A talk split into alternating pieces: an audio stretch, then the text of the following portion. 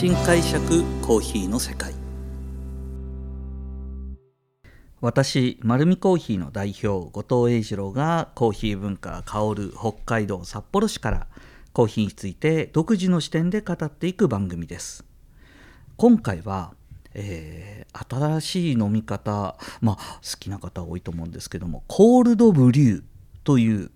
まあ今皆さん暖かいですよね。あのどの地域も気温が上がってまさに夏休み後半になってくるのかな？そんなシーズンだと思うんですけども。あの冷たいコーヒー飲みたいなと思ってる時に冷たいアイスコーヒーってどうやって作るんだろうっていうことでですね前一度アイスコーヒーの作り方みたいなものは少しお話しさせていただいたんですけどもちょっと手はかかるんですがこだわりながら作っていくこのコールドブリューの魅力について今回はお話ししていきたいと思います。まずコールドブリューって何っていうことだと思うんですけどもこれはですね、まあ、簡単にお話しすると冷水や、まあ、常温の水を使ってコーヒーを抽出するんですね。なんとなくコーヒー抽出というと皆さんあのお湯をかけて抽出するってイメージされると思うんですけどもこれをですね水出しのアイスコーヒーのことなんですよ。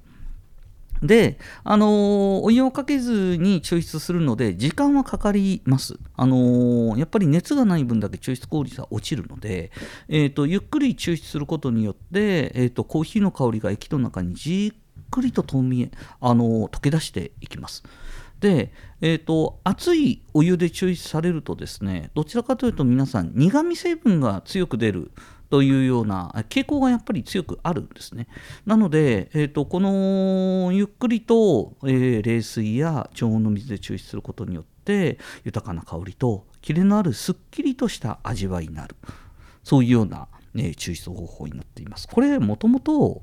え、どんなとこで生まれてこのコールドブリューっていう言葉自体もどっから出てきたのかっていうとですね僕も調べて分かったことなんですけどもあの、アメリカのコーヒーの専門店がこのコールドブリューっていう言葉を一番最初に使ったようです。でその時のコンセプトもですねあのあ場所ニューヨークですね。何でもニューヨークから始まるんですね。でニューヨークからですね話題になったんですけどもコーヒー豆本来のうまみと香りを引き出す方法として、えー、抽出されていました。でもどうなんだろうな。ニューヨークでこのコールドブリューという言葉が出る前に僕海外行った時にサンフランシスコとロサンゼルスで、えー、実は水出しのコーヒー見てるんですよね。でその水出しのコーヒーの名前は、えー、京都だったんですよね。京都コーヒー。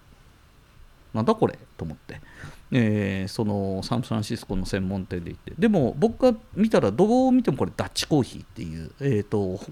まあ、日本では昔から水出しの器具として普及してる器具なんですけども、えー、このダッチコーヒーで落としてるものをどうやらサンフランシスコとか、まあ、あのその地域のスペシャリティの方が日本に来て、えー、日本の、えー、コーヒーの文化に触れた時にこのダッチコーヒーを見てすごく感銘を受けて新しいまあテイストが特徴的なのでそのブランデーみたいなフレーバーの出るこのダッチコーヒーに感動されて、まあ、それがたまたま京都だったようなんですね。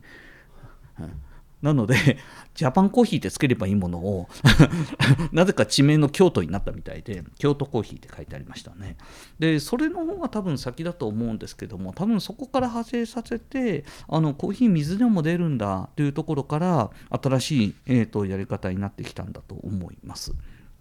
で実際ですね、あのー、うちの下って札幌のお店なんかでもコールドブリューのコーヒーは5種類6種類提供してるんですけども作ってみて気づくことはですねあの本当にキレのあるすっきりとした味わいっていうのは間違いないんですけどもあのトゲトゲしさがないので丸みのある味わいになるんですよ。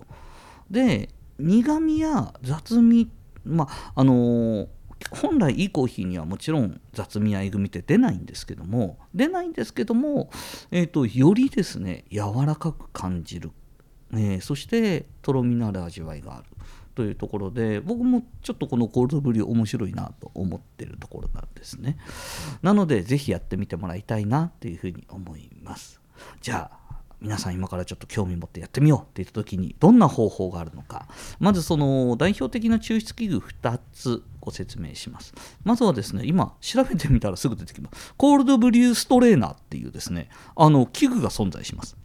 でストレーナーまで入れなくても検索だったらコールドブリュー器具で出てくると思います。えー、代表的な形はですねあの麦茶のポットみたいのを思い浮かべていただいてその麦茶のポットの中にメッシュ状の、まあ、容器がちょうど1リットルだったら半分ぐらいえー、500cc ぐらいまで占めるぐらい大きな、あのメッシュ状の袋みたいのがもともと設置されているものでその、まあ、麦茶のボトルの内側のメッシュの中にコーヒーの粉を入れて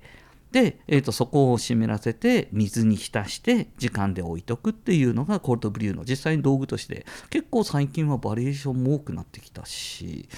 えーと、見た目も超スタイリッシュなかっこいいものが、あのー、ここ23年ですごい増えましたね。なのでコールドブリュー専用の器具っていうのも存在します。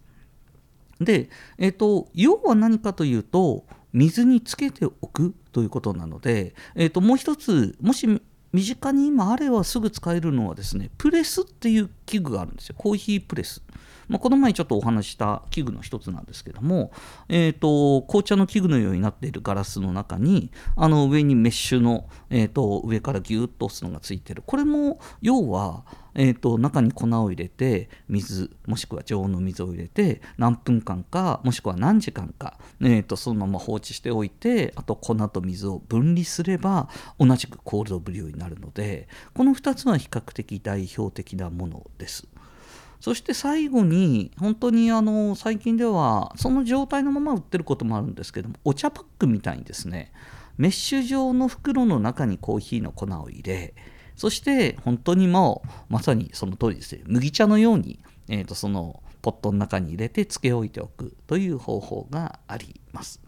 で、えっ、ー、とどれも難しいのはですねあの先ほど言ったようにキレのあるすっきりとした味わいなんですけどもやっぱり作っていくとホットのコーヒーに比べるとすごく柔らかいんですね。なので、これいつ完成してんだろうかって皆さんだんだん不安になってくると思うんですけども、えっ、ー、と、まあ、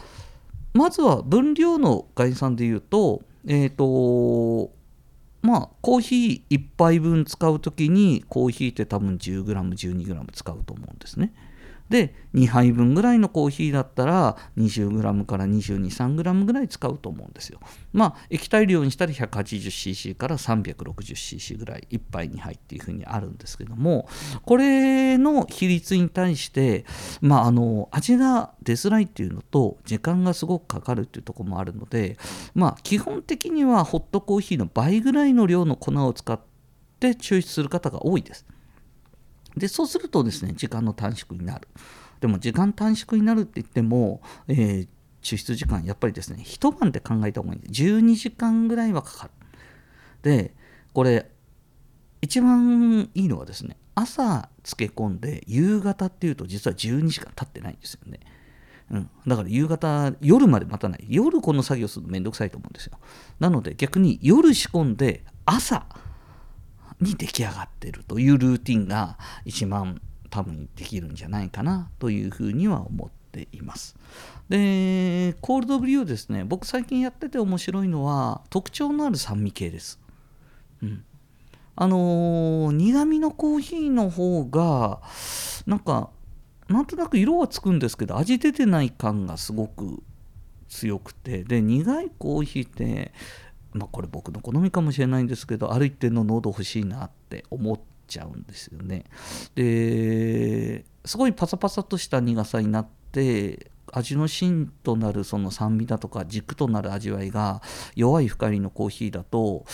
このコールブリューしても僕はあんまりなんか魅力的なフレーバーになっていかないんですよ。なんですが例えば前お話したあのゲイシャ種だとか紅茶のフレーバーするものアナエアロビックでシナモンフレーバーやアプリコットみたいなフレーバーのするもの。そしてイエローハニープロセスみたいな感じでちょっとですね甘い香りの,、まあ、あのブラウンシュガーだとかメイプルシロップみたいな香りのするもの、まあ、そういうものを、えーと、注意するとですね、あのー、結構香りが残りやすい抽出方法だなと思ってます。味はそのそんなにそんなに強く濃くする必要はないので、えーと、柔らかい状態でそれこそ夏夏い時にごくごく飲むイメージですね。そんな感じで作っていただくとこのコールドブリューっていうのはですね非常に美味しいなっていうふうになっています。あとはそうですね。これはもう完全にお店レシピで一部試験的にやったことがあることなのでコールドブリューの裏技多分ギリギリグレーゾーンかな、うん、さっき常温かえっ、ー、と冷水って言ったんですけど結果ですね濃度僕もうちょっと欲しかったんですよ。なので熱湯はダメですよ。コールドブリューですから。なので30度までは許されるんじゃないかなってちょっと思ってて実際30度で最初5分ぐらい抽出した後に冷水加えて抽出したらですねいやもう結構綺麗に美味しく味出るな。でもこれはコールドブリューなのかなっていうグレーゾーンなのでここはグレーゾーンのお話としてお聞きいただければと思います。はい。このようにですねあの今回はコールドブリューの、まあ、どういうふうに生まれてどうやって楽しむのかっていう話もさせていただきましたけども、まあ、またあの独自の視点でですねグレーゾーンのお話もさせていただきましたのでそこはまあコーヒーの楽しむ一端として、えー、進めていただければと思います丸見コーヒーはですね札幌市に今5店舗ありますぜひ自分に合う様々なコーヒーあるので、えー、楽しみながら見つけに来ていただければと思います。本日もありがとうございました。